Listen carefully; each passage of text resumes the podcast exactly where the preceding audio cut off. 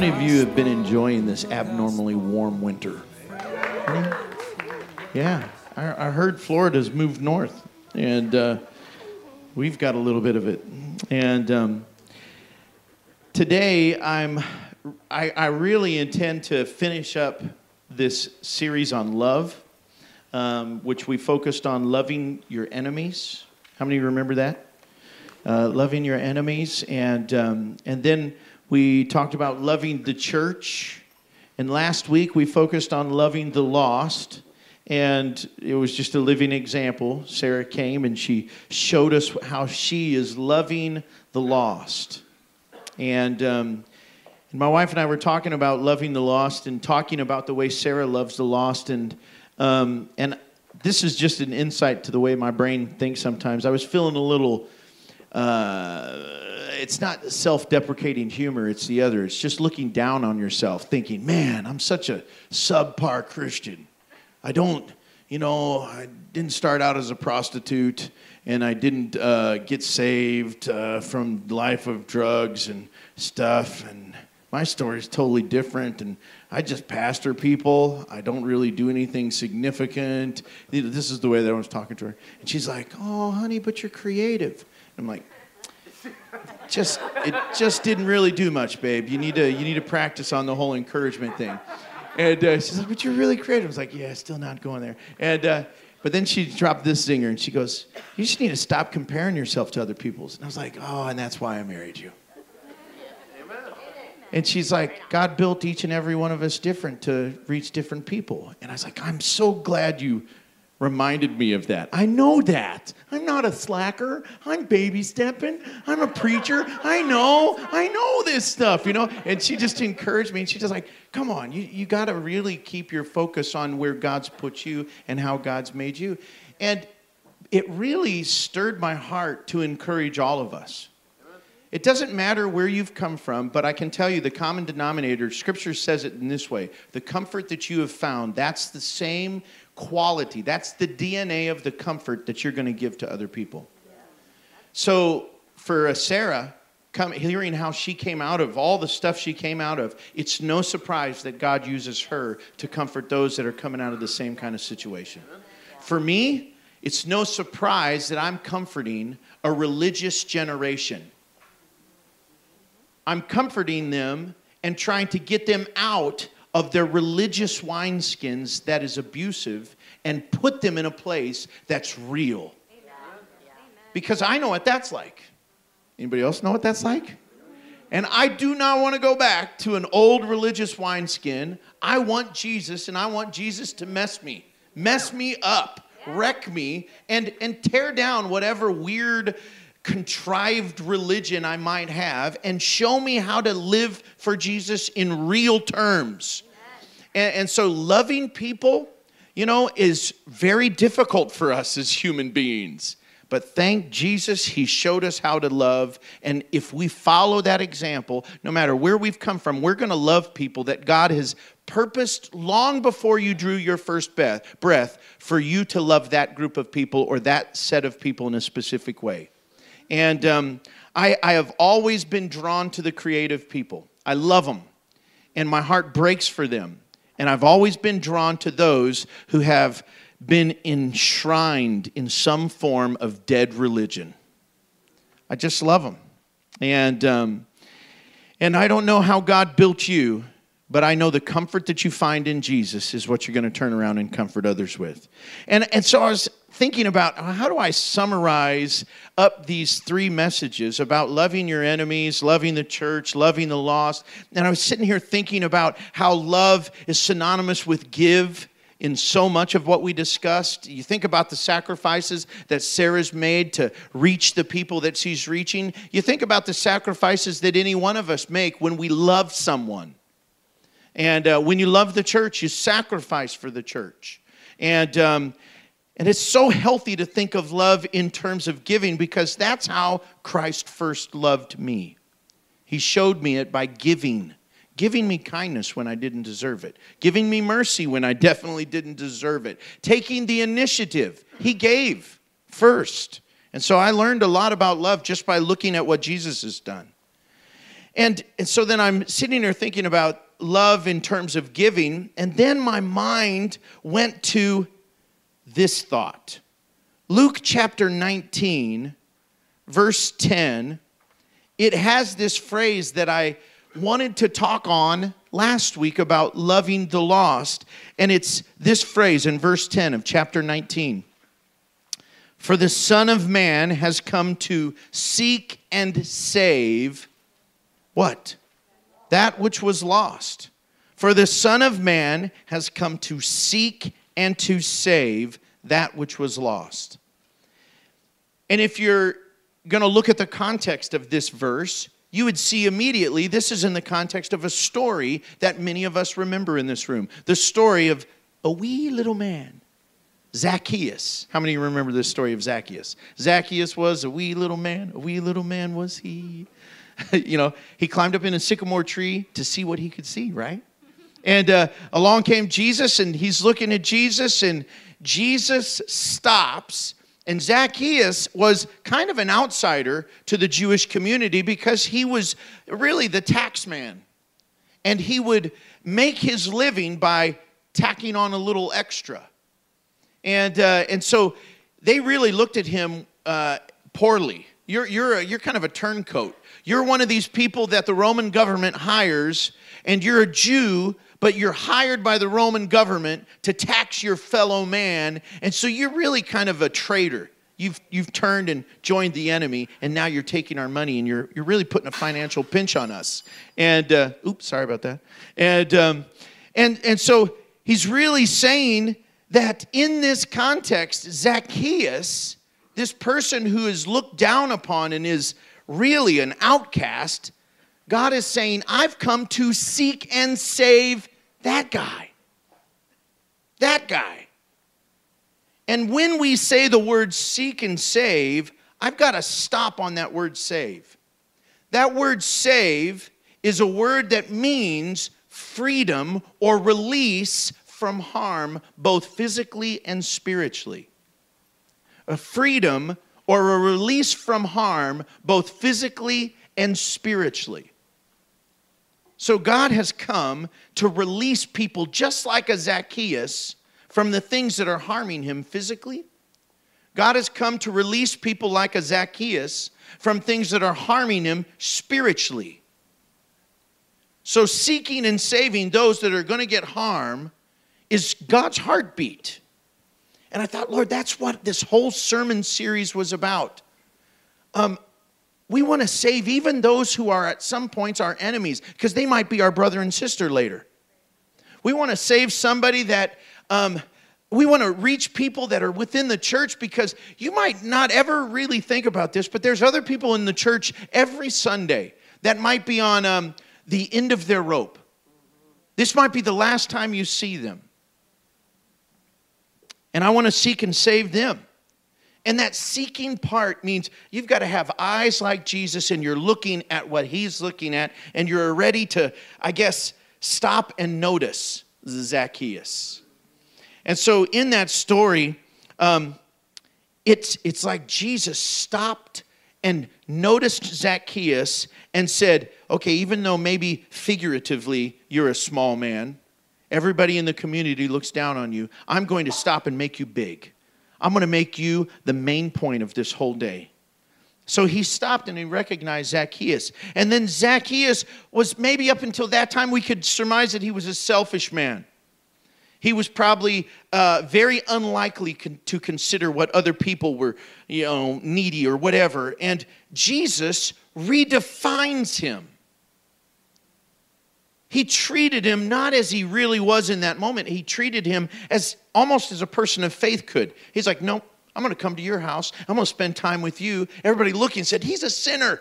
He's not somebody you should totally spend time with. But God says, no, he is the person that I should spend time with. He just spoke prophetically over Zacchaeus. It brought about a transformation in Zacchaeus' life.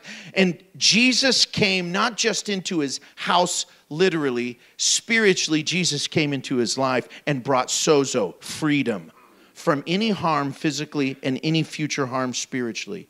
And by doing that, the love of Jesus destroyed the works of Satan in Zacchaeus' life.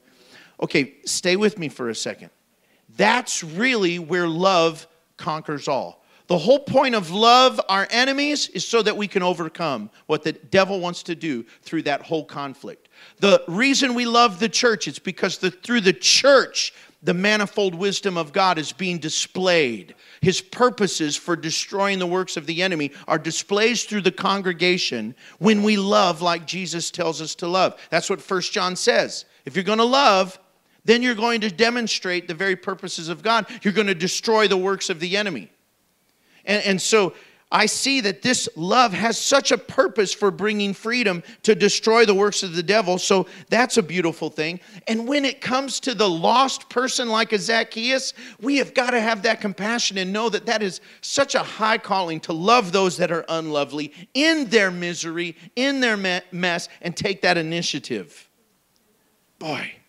I really do believe one of my favorite verses, and it was part of the kind of group of verses that stirred the name of this church. Ephesians 3, verses 10 through 11. God's purpose in all this was to use the church to display his wisdom in its rich variety, in its manifold layers, to all the unseen rulers and authorities in heavenly places. This was his eternal plan, which he carried out through Jesus Christ. Man, that eternal plan, God destroying the works of the enemy. I read a parable years ago by Soren Kierkegaard, and I wanted to bring it up today, and it's called The Cellar Dweller. I've shared it because because I just love I love it. I love the parable. Imagine with me for a minute a man who lives in one of these kind of cool downtown brownstones that are, say, 4 stories and beautiful historic homes and all 4 stories, you know, 13-foot ceilings and beautiful woodwork and everything and probably decked out. The floors are finished nicely. The stairs are just elaborate. It's just beautiful. And right in the heart of, you know, that thriving metropolis. And then it's got this basement that if you were to walk along the sidewalks, you could see the graded, you know, guards over the top of it that you could take off and kind of see down into the basement part of it, where probably they've used it for storage or maybe a workroom or something like that. But in this particular case, there's a man who lives in that basement. And he's very happy down there. He's got his little bed down there and all that kind of stuff, even though it's an old home, over 100 years old or more, and it's kind of dank with big basement walls and it doesn't get much sunlight. But he's happy and content. He's been living there for decades. The crazy thing, though, is while he's been living there, the first floor has been vacant. And not just the first floor, the second, the third, and the fourth floor have all been vacant, even though beautifully finished and fully furnished. And the man has been down there content, coming and going. His friends would talk to him often and say, "What are you doing down there? Why don't you just go and live in one of the other floors?" "Oh, no, I can't do that. You know, that's too fancy for me. That's really not, I mean, especially the first floor where all of the fancies, that's not my style." "Well, then why don't you move up to the second or third or fourth floor? Any one of those. I mean, they're all vacant. Why don't you move into one of those?" And he just refuses. "No, that's not for me. I'm happy down here. This is where I live." And he was really convinced of that. And here's where Soren Kierkegaard switches and brings a truth. The reality of this particular parable is that this man owned the entire house and was resigned to live in the lowest level possible. And that, to me, is equivalent to the works of the enemy. When Satan comes, he comes for these purposes: to steal. What does he steal from you? He steals your purpose, your design, your joy. He steals so much from you, doesn't he? You sin, you have shame. What did he just steal from you? He stole that sense of innocence, maybe, or confidence. You have now shame in its place. Isn't that horrible when Satan steals that? What happens when there's a bad habit and stronghold in your life of thinking? Maybe you call it your German DNA, or your Irish fighting whatever, or I don't know. You have all these excuses and justifications for your DNA or however, and this is just the way I am. Bottom line is it's an undisciplined nature and it is causing bad results. If you sow to the flesh, you reap from the flesh destruction. What does Satan come to do? Steal, kill, and destroy. Through those bad habits and undisciplined life, we end up like a Samson. Who cares what your talent is? You remember Samson? Strong man called to be a deliverer, a judge, and to have this Nazirite vow represent his purity and devotion to the Lord. But because of an undisciplined nature, he sowed to his flesh destruction and reaped destruction. Lost his eyes, became a prisoner of war, was mocked and ridiculed to the day he died. Why? Just because he had an undisciplined nature. And Satan stole so much of his potential. Often I tell people, you're a Ferrari. You just have no gas. I know I should say fuel. All the car guys are like, it's not gas. It's fuel, idiot. Okay, so, but I like saying I have gas. And I just like saying that, so it's funny. And so, I mean, you're a Ferrari, but Satan comes and he steals your fuel. So you don't have it. You can't go anywhere. And he takes away all of the beautiful things that you are meant to do because of undisciplined lifestyle. How many have experienced that before? I've experienced that before. You get robbed of potential and all kinds of stuff. And then not just that, he loves to kill things. And Satan comes and he kills stuff. And whenever there's sin, there's death. And I look at the death that comes about when we are selfish. When you're selfish, there's so many things that die. You know, the quickest way to kill a relationship is just to be self-centered. Just be totally narcissistic. Be selfish. And what happens? Satan comes and he kills that relationship. No one likes a friend that only thinks about themselves. They just don't.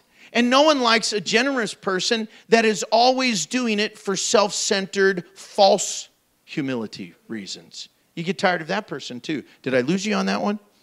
No, okay, because there's that false pride, and people who are never secure in who they really are go the other extreme, and they destroy life just as effectively as those that are narcissistic and selfish. Ooh, that's a deep thought. And so I just hate the way the enemy comes to steal, kill, and destroy. But like Soren says, if we're going to love people, part of what we've got to do is come against the works of the enemy. And as a church, when I say let's love the enemies, let's love the church, let's love the lost, what I'm telling us to do is to take up our spiritual weapons, the other weapons that are listed in Scripture, and to wage this battle with words, with actions in such a way that we tear down strongholds that are destroying lives, killing relationships, robbing people of their purpose and their destiny. I want to sozo an entire generation. I want to stop and recognize the Zacchaeuses of the world and say, hey, you can't hide.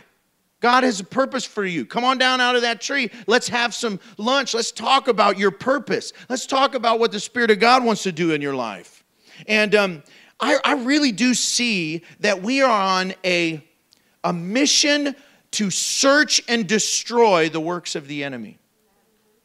To search and destroy the works of the enemy. I love these whole military kind of like genre of movies and things like that. I just imagine myself as a Navy SEAL and things like that. I just think it's so wonderful. And yeah, the closest thing that I got to do that was, you know, laser tag when I got to shoot Nate. It's just fun. I don't know, speed walking around and all that kind of stuff. And spiritually speaking, I think a lot of times we forget we're in a war. We're in a war. When you got saved, you weren't taken out of a battle. You actually woke up to a battle. And you're right in the middle of a major war. A buddy of mine, he's an artist, Matt Faleo, he painted this picture of a tea party is the name of it. It's a tea party. And it's this beautiful like Renaissance Victorian looking like table with all the tea and stuff, you know, stuff that Kathy would love, I'm sure, because it's so girly and dainty and stuff like that. It's just beautiful and perfect and all that. Totally man stuff. Okay, Nate would like it too. I'm sorry. And So here they are with pinkies raised, sipping their hot tea. And then the setting of this painting is in the middle of like this World War I battle. There's bloody bodies, there's explosions, there's dark mists and weird fogs and men at the peak of animosity. And yet there's this little table in the middle and they're just, and that's often what Christians think.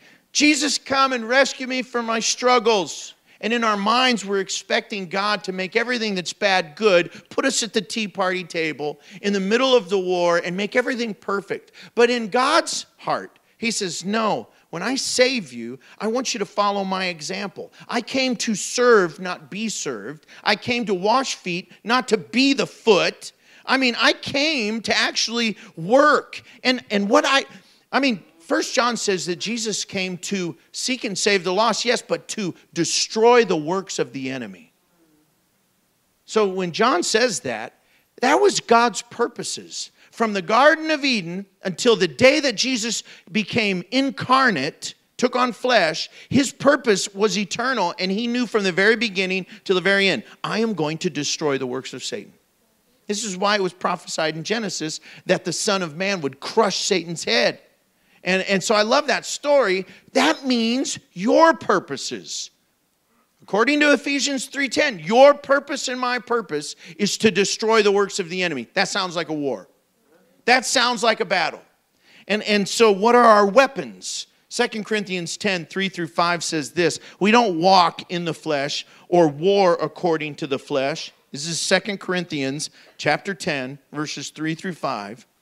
We don't do this warfare in the flesh. In fact, verse 4, the weapons of our warfare are not of the flesh, but divinely powerful for the destruction of fortresses. For we are destroying thoughts, imaginations, all kinds of information and knowledge that is raised against the knowledge of God. Think about the world that we live in. We got experts everywhere, experts leading the country, experts on the school boards, experts in all kinds of community forums. And they're all telling us how we should live and the ultimate goals of school, of government, of your household, of your children. If any of those things are anti what God says, then your job is to wage warfare. Think about that. Your job is to wage warfare. This is seeking and saving that was which is lost. We don't do it like a jerk. Think about how Jesus reached out to Zacchaeus. He didn't stop and go, hey, stupid. Hey, stupid, who believes all this stupid stuff. Get down here, stupid. I want to go have some lunch with you, stupid. You know, he doesn't say that. Okay, I think this is so funny. Evidently, Jesus was Italian, too. He was partly Italian. I don't know why. Sorry, it just happened. And... He doesn't do that. Instead, he's like, hey, let's go have a coffee. How about we go eat? I'll buy. You know, I mean, it's like he just was a totally different approach, and people really criticized him. But he was waging war. He was destroying what Satan was doing in Zacchaeus' life. Zacchaeus had a thought about himself. I'm a loser. My only way to succeed in this life is to take advantage of the people that I should be loving. I mean, they're a part of my national heritage. I should be a part of them. There should be some, fidelity here, but there's none. It's all about me, all about self, until God comes in and says, hey, it could be about something else. Could be about me. Could be about heaven. Could be about eternity. I could have a different purpose for you. Instead of a taker, you could be a giver. Yeah. You could give back 4 times what you've ever taken. And Zacchaeus is thinking, what? What?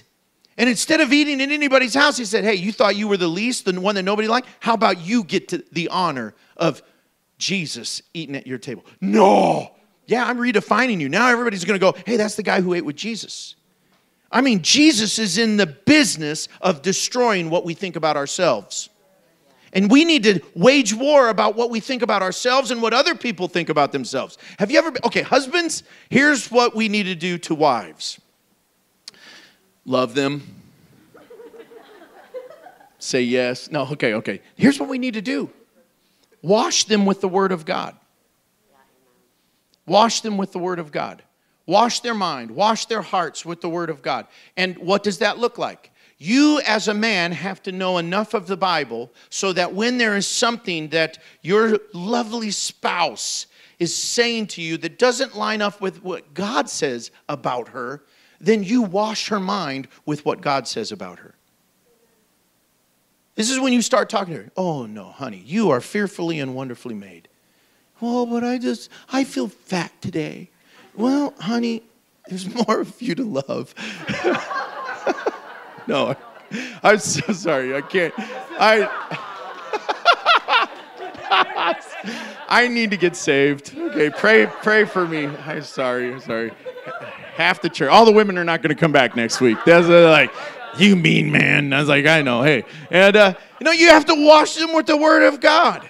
You know, when they don't know what their purpose is and they're struggling with, you know, direction, you say, hey, you know what? God's going to lead you. And you know what? You're God's kid and he's speaking to you. And that what you said, I mean, that was right on. And you speak hopefully, you speak expectant, you speak cheerfully, you kind of ignore all the negative junk that the enemy wants to come down and erode their confidence. You build their confidence up. You can do that.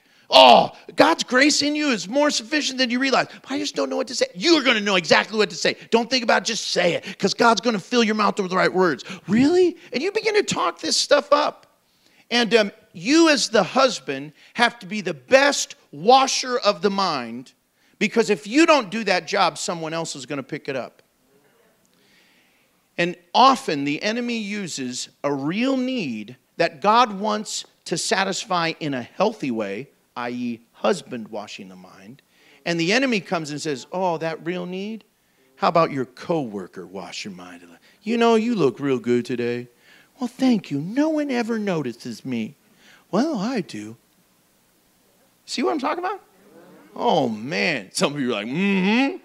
Turn to tell your wife, you look real good today. You look real good today. Nobody else is telling you, you look real good today. I'm telling you that. You know, and you begin washing each other in their minds, and that's waging warfare. Same thing for wives. You have to do it to your husbands.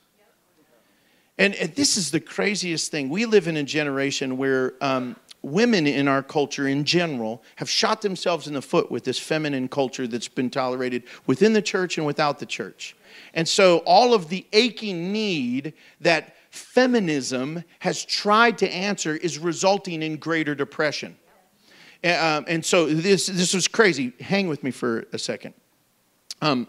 Psychologists have noticed that during the time of this last 10-year period where feminism has grown to such extreme expressions, where men have been put in a box and belittled in significance, and women have been exalted to the point of exaggeration almost, you would think that women would have a corresponding sense of self, like, I'm doing great.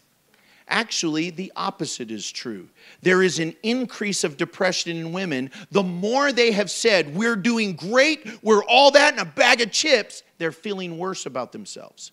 The more that they say, men and masculinity is toxic. A man who doesn't empathize is a brute. We have no tolerance for brute men. We need more girl boys who are in touch with your feelings. Well, I'm just here to say a shout out to the man. Because here's what psychologists have said, and this is so rampant, just do some simple searches.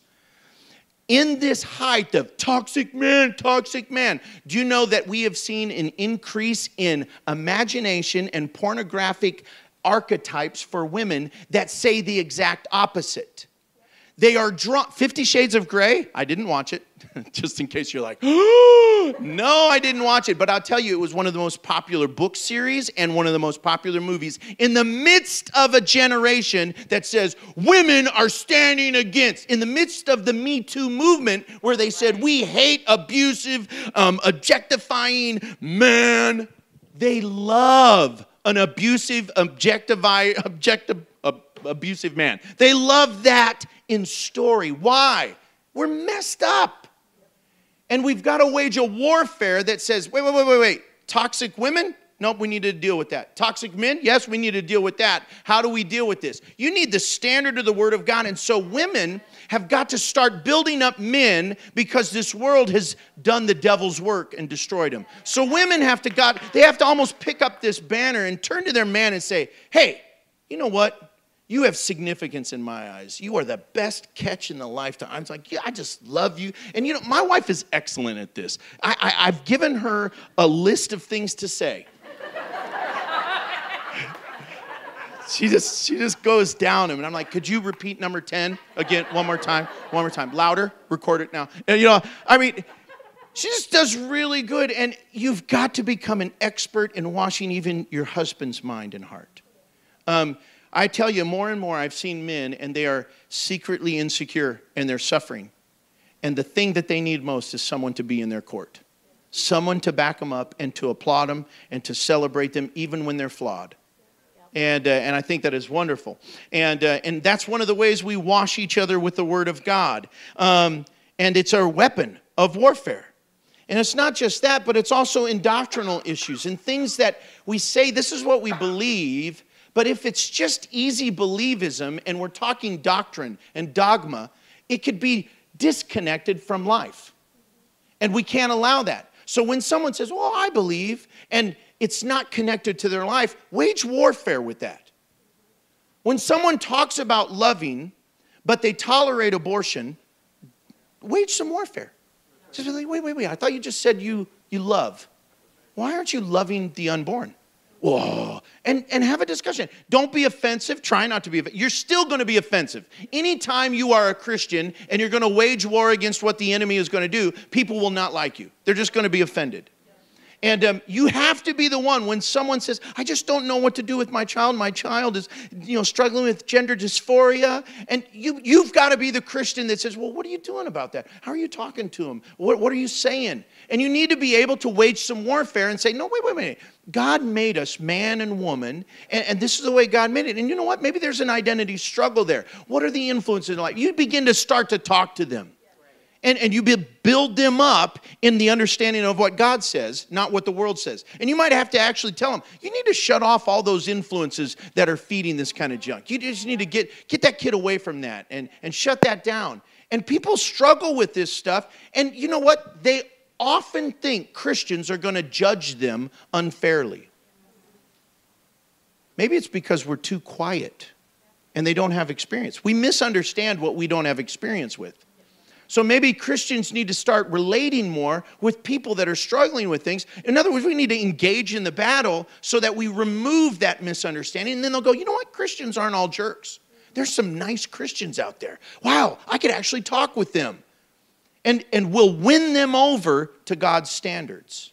These are some good things. There are two areas where I felt we need to focus on in waging this warfare. And here's the two areas. I believe the weapons of our warfare are going to have these two main focuses. The weapon of character and the weapon of renewed thoughts. Since I touched on thoughts here for a little bit, I want to talk a little bit more on the weapon of character. So when I say the weapon of character and the weapon of renewed thoughts, these are the things that I believe really make differences in our lives if we are persistent and consistent in these things. So the weapon of character, what is that? Well, in Genesis chapter 4, verse 7, we hear a little phrase, and it's from the first bad guy in Scripture, Cain. Anybody remember Cain? Cain killed his brother Abel, and he was struggling with his inner demons. And God, no doubt in the form, an early form of Christ, speaking to Cain, says, why are you so sad? Why are you so struggling with your inner man? Why is your soul so downcast? And he goes, oh, your harsh judgment on me, all my consequences. He basically says this to him, hey, sin's at your door, you need to become its master. You need to master it, or it's going to eat you for lunch. That's my paraphrase. So what does that mean in our day and age? Galatians says that we have got to be a master of putting off the things of our flesh. And we got to learn the traits and habits of our flesh that are contradicting the very nature of God, and we got to put that stuff off. It takes discipline, accountability, all the stuff none of us like, but we've got to do it. And those things are what take the firepower out of the enemy. The enemy can't steal, kill, and destroy when you have a character, a walk, a righteousness that is building a standard against the enemy, a wall against the enemy.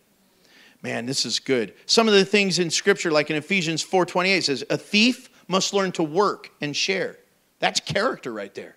If you're a cutting corners kind of guy, you need to stop cutting corners. That's about character. If you're cheating people, you got to stop cheating. You got to be fair. It says in Romans 13:14, you're not to make any provision for your flesh. Stop leaving little morsels of food to feed those character flaws.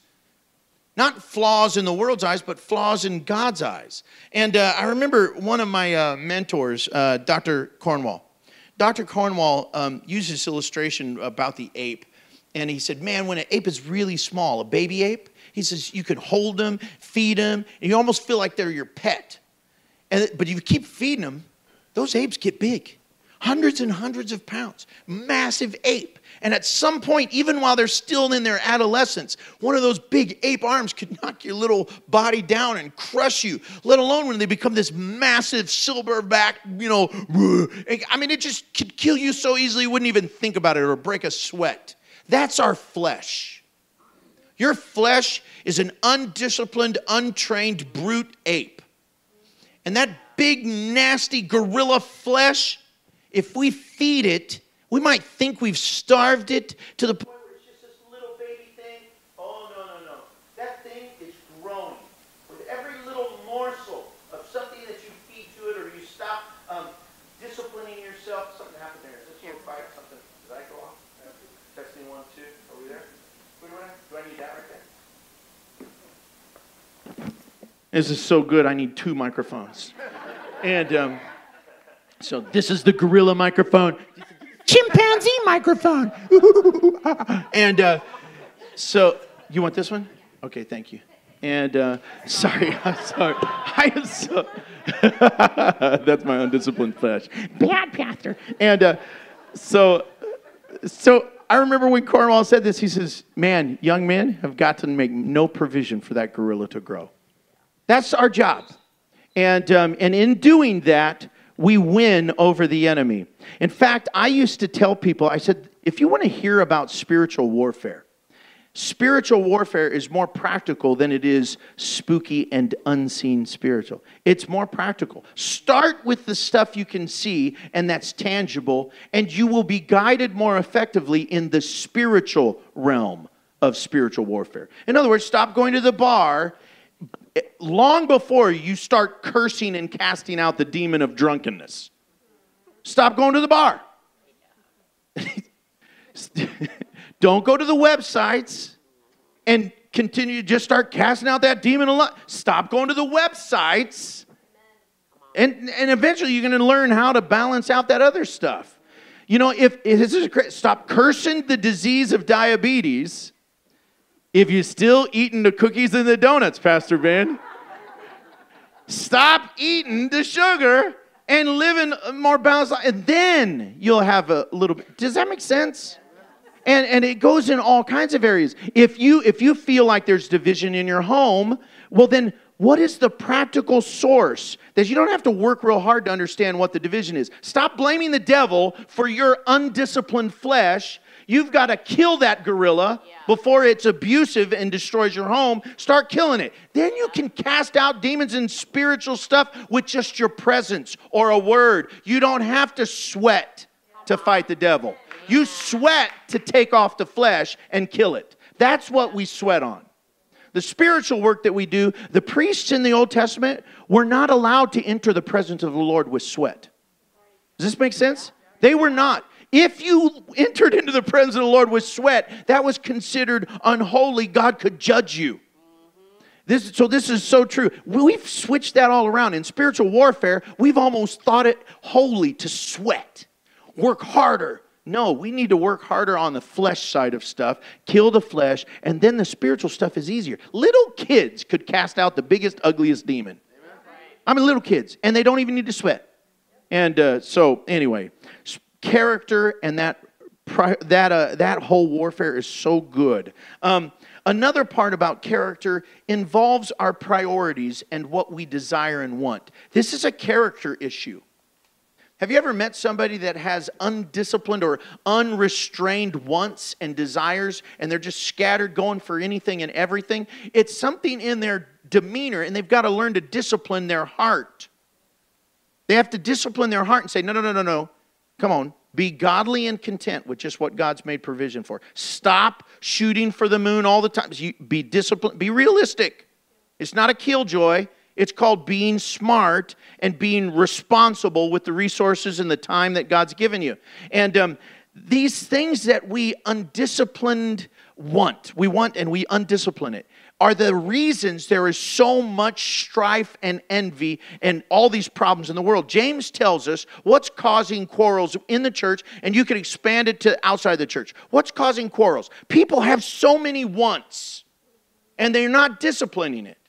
Right now, I'm telling you, there's so many. Where do we want to go? So a character issue is this. I just heard one therapist talk about the balance between giving your children the things that you have the freedom to give them or let them work to get it. And he said, there's actually a phenomenon where a wife or a mother, that mother instinct, overly mothers and loves and provides and nurtures to the point of the detriment of that person. And I can't remember the term of it, but it's sad when a mom or a father loves so much and gives so much that it destroys the character of the kid. And so then it kind of flips to the other side and say, well, that's why we don't give our kids anything. They got to lift themselves up out of the mire. Well, there's a balance there, okay? There's a balance there. And we've got to wrestle with what that looks like. But spiritually, we've got to do that even to ourselves and to the friends and family members that are in our life. You've got to be willing to say to them, hey, wait a minute. You might think you have the freedom to want whatever you want. You're not even good in this area. Why would you go shooting over there? Can I bring this home to maybe some of us? Goes, Pastor, I feel called. I feel this is my holy mark. I'm like, you definitely marked. You marked as a crazy person. And you're marked as a crazy person because you can't be consistent in your family. You can't be consistent at your job. And you can't be consistent in a church, and you are all over the place, and then you come to me, and you have a divine calling, and insight, revelation. I think you are crazy. So until your wife says you're normal, until you've been in the church for more than a year, until you've had the same job for more than a year, I won't even have this conversation with you. That's called, you have lots of wants. And if I'm not going to give in to your wants, I'm going to confront and be that warfaring man of God and say, wait.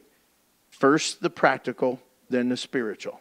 And let's fight this. And so this is why I think it's good when we have conversations with people. No, plug in, serve. That's not my calling. I didn't ask if this was your calling. I just wanted to know if you're a humble person and care about other people and not yourself.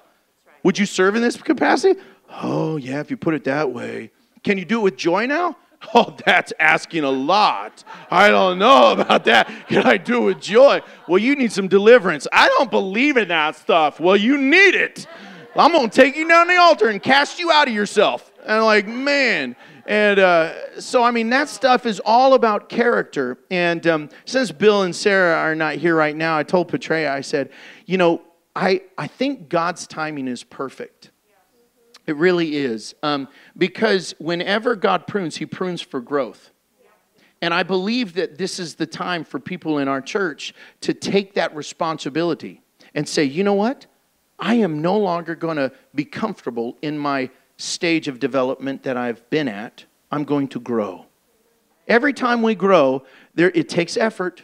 You have to establish a new normal. But it's worth it. There's value there. You're going to have greater blessings and freedoms with more responsibility that you take on. It really is. It's beautiful. But man, we've got to have another generation of leaders that will mimic the path that people like Bill and Sarah have done. I have never once had to worry about their faithfulness. When they say they're going to do something, they're going to do it. I've never had to doubt their loyalty. They understand what Scripture says about the unity of the church. We do not agree on everything exactly, but I have never once worried about the unity. I'm telling you, church, we need unity. But is anybody in this room going to fight for that? I think there is. I think there's a lot. You're going to fight for unity. And on and on, I just believe that this is the season where we're going to see character and right priorities and what we want come together, and we're going to be able to wage warfare in a healthy way. I'm going to leave with the second thought on renewed thinking. Let's just say it like this. If the first weapon that I believe is the weapon of character and mastering character and all of that, and God just bringing freedom and destroying the works of the devil through that weapon of character, the other thing is the renewed thinking. In Titus chapter 1 verse 15 says, "To the pure all things are pure." Ooh, wow. And there is so much in Scripture where it tells us to take thoughts captive, grab them, and almost have an objective perspective about what we're thinking, what's going through our mind. I've asked our leaders at different times, like, well, we use that phrase, well, who told you that? Or where'd that thought come from? We need to ask ourselves that. Where'd that thought come from? And so here is a prescription. If you're taking notes, I'd like you to do this kind of a process. And you could do it in your devotions. Make 3 boxes. And in the first box, you can title this the capture box. Capture. In that box, you are going to write down the thing that doesn't line up with Scripture, that is what you're thinking. The thought that isn't appropriate in light of what the Bible says. You need to write that thought down. It could be anything. You're not good enough, you're not smart enough, or, your feet smell, or something like that, or I don't know. It could just be whatever, nobody likes you, or you're always going to fall apart, you're never going to amount to anything, or whatever it could be. It could just be the thing that destroys that life of God in you. Write that thought down. Don't write 10 of them, focus on just one. And that thought, and you'll know that thought because it's familiar. It's a broken record. It plays often in your mind. And maybe in those moments of weakness or you're tired, that's the thought that pops in your mind. It might be the first thing in your mind when you wake up and the last thing before you go to bed. It might run through your mind. Write that thing down and spend time thinking about it and clarify it so that you know exactly what that thought is. You've captured it then. Now, you use either a topical Bible, or you're familiar enough with Scripture that you can identify an actual section of Scripture that addresses that very thought. And you will take that Scripture and you will note that Scripture down. Spend some time thinking about it until you find the one that really is the silver bullet that addresses that thought. And you write that Scripture reference down there. You can paraphrase the verse, write out the verse in the next box. That's the confession box. You've got the capture box. The middle, you've got your confession box. And that's a beautiful way to write that Scripture down. Then the third box, this is your application box. Now, in your devotions, you'll do this same process over and over again for 7 to 10 weeks. You're going, oh, Pastor, you're just getting way too nitty-gritty. I don't do anything like this. Well, you probably are still struggling with that same stinking thinking for the last, what, how long? So if you're sick and tired of being sick and tired, then maybe you'll try this method. It really does work. And it's not just me saying it. It's me saying if you take the discipline to go through this 7 to 10 weeks, somewhere around the 4th or 5th week, you're going to feel like, oh my gosh, this is feeling great. Then you'll relapse a little bit, and then you'll start building it back up. And by the end of that 7 to 10 weeks, you will be on cloud 9. You will have retrained your brain. In that amount of time, it's almost 3 months. In that amount of time, you created a brand new branch in your brain. You have killed the branch and all the neurons that have been reinforced and strengthened by that negative path and that you feel you are powerless against. It's a stronghold. You've starved that and you have built a brand new branch. You've grown your brain. And now your thinking is different. That is so powerful. It's what changes the course of so many people's lives. And it's just simply name that thought, take it captive, write it down, find that scripture, put that in the capture, or put that in the confession box, and then in the application box, you write down what you're going to do in light of this. In light of that confession, what are you going to do? You're going to stop saying what you've just been blurting out casually. Or you won't go somewhere and do that again. Why? Because that's not me anymore. Because that's my application. I used to think this about me, but that's not me, so I'm not going to do that anymore. And you just write that application down. You put that in front of your face every couple minutes, every day, morning, noon, and night. Boy, by the end of that time, you are a brand new person. That, my friend, is the nitty-gritty of how you take your thoughts captive. Some people spend their entire Christian walk learning that one truth. And I just gave it to you for free in 5 minutes. You don't need all the spiritual mumbo-jumbos and the equivalents of talismans and everything like that. You just need to take your thoughts captive maybe and wash your brain. And I'll tell you, that renewed thinking, whoo, it changes the world. It really does. When 12 men, minus one, who couldn't change his thoughts about himself, Judas. When 11 men found out that they are not just weird schmoes, but they were fishers of men. They were apostles, leaders, designed to sit on thrones and rule the nation. They began to change the world. And you know what? We're more than 12. Think of what the visible church can do when we begin to wage these kinds of warfare. Isn't that good? Let's stand together. Man, oh man, oh man. I don't want to be a cellar dweller. I want to move out of the basement. I want to occupy the entire house. I want to take my thoughts captive, wash my brain. I want to wash your brain too. And I want to fight with character. I want my character to be such that I don't struggle with the things the devil wants to destroy me with. Anybody else want to have a renewed sense of character so you can wage warfare the way God's designed you to fight? And then, you know, the thing is the heavens open up and some of the stuff you've maybe been praying for years, God begins to break. And just blessings begin to pour out. And you start just praising God. And really, it's because you've just started to walk according to the Scripture. I love it. So, Heavenly Father, we come to you right now and we just ask you, come and work into our lives the nitty-gritty truth, the reality of your word and your spirit. Lord, come and soften our hearts towards the things of you. Soften our minds to the things of you. And if we're struggling in any of these areas of practical love, of enemies, or loving the church, or loving even just you, Lord, help us. Help us, Lord. If we have struggles in loving the lost, help us. Lord, I don't want to love in just words. I just want to love in deeds. I want my life to change. I want to be more of that loving example that you showed. Can we just pray for God to overwhelm us with His love this morning? I felt in prayer this last week that it's like we can never give what we haven't received. Maybe you're here today and you need to have a fresh outpouring of God's love on you. And if that's you, I just want you, this is between you and the Lord. I'm going to pray that the Holy Spirit pours out His love on you right now. God loves you so much. He spared nothing.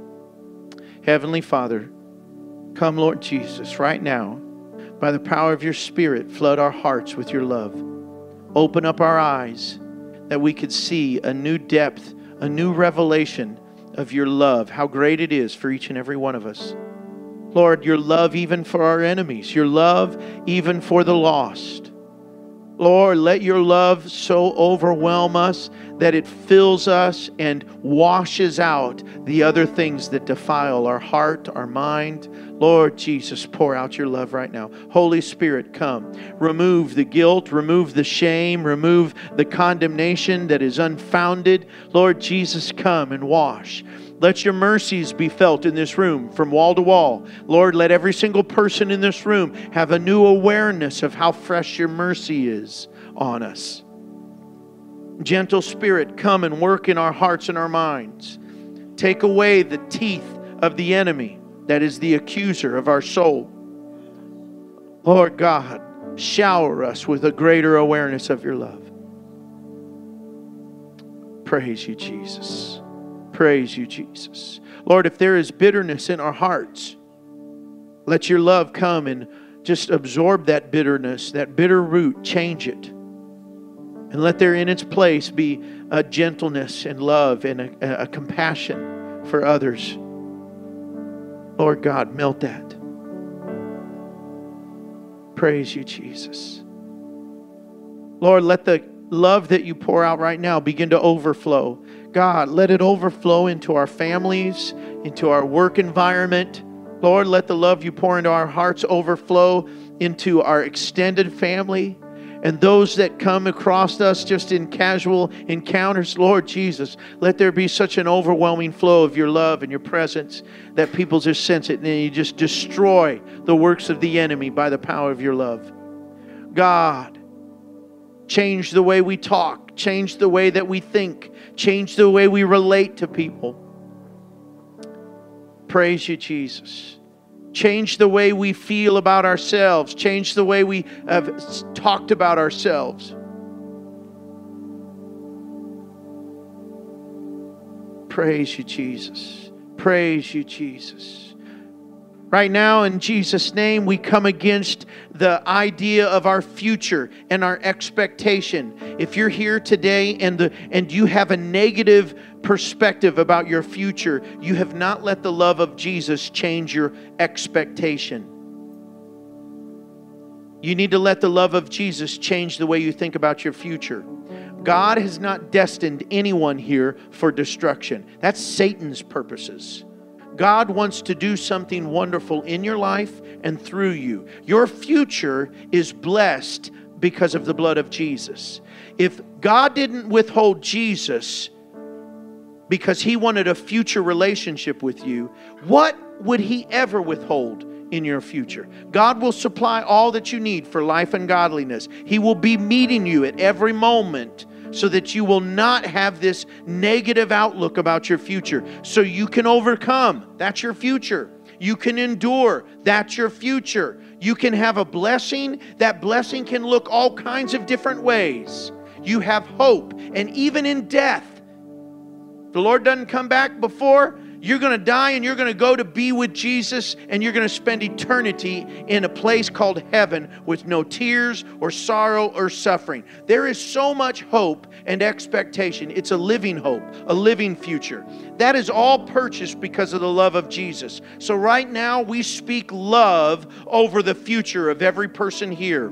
Love over every young person. Lord, young people in this room right now, you have a future that is good, not negative. I don't care what the devil would say. Your past doesn't dictate your future. God's love does. Abide in that love. Holy Spirit, come and change our perspective. In Jesus' name. In Jesus' name. Praise you, Jesus. Lord, let your love produce a hope right now in this room. Hallelujah. Hallelujah. Oh, praise you, God.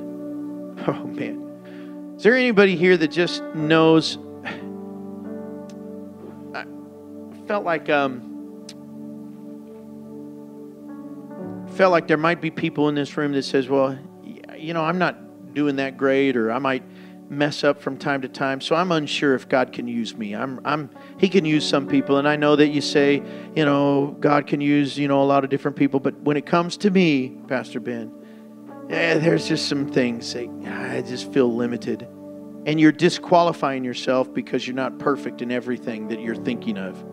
And if that's you, then you need to just lay that sacred cow down on the ground. Kill it. God is not in the business of using perfect people. He's in the business of redeeming flawed and broken people and using them as an illustration of his grace and mercy. So your canvas of brokenness and flawed whatever is the canvas he's going to paint a masterpiece on. And so stop disqualifying yourself from all that God wants to do through you. You can be broken and weird and messed up, but be surrendered, submitted to God, and God will use you even in spite of yourself. Let Him. If that's you, let it go today. Heavenly Father, just give Him grace. Give Him grace sufficient to be used and to take steps forward. In Your name we pray this. Amen. Amen. Well, I sure love you. I'm sure glad that you're here at church today. We're the best church in town. I tell all of my pastor buddies, and I was like, yeah, my church is better than your church. I tell them all that, and they're like, you loser. And I'm like, well, you should come to my church, man. You'll know too. And so I'm just glad you're here. You're in the best church in the world. And thanks for being here and worshiping. We're going to continue to worship and take some time praying. If you want prayer for anything specific, stay and talk with our prayer team. I'd be happy to pray with you. They'd be happy to pray with you. But other than that, Lord bless you.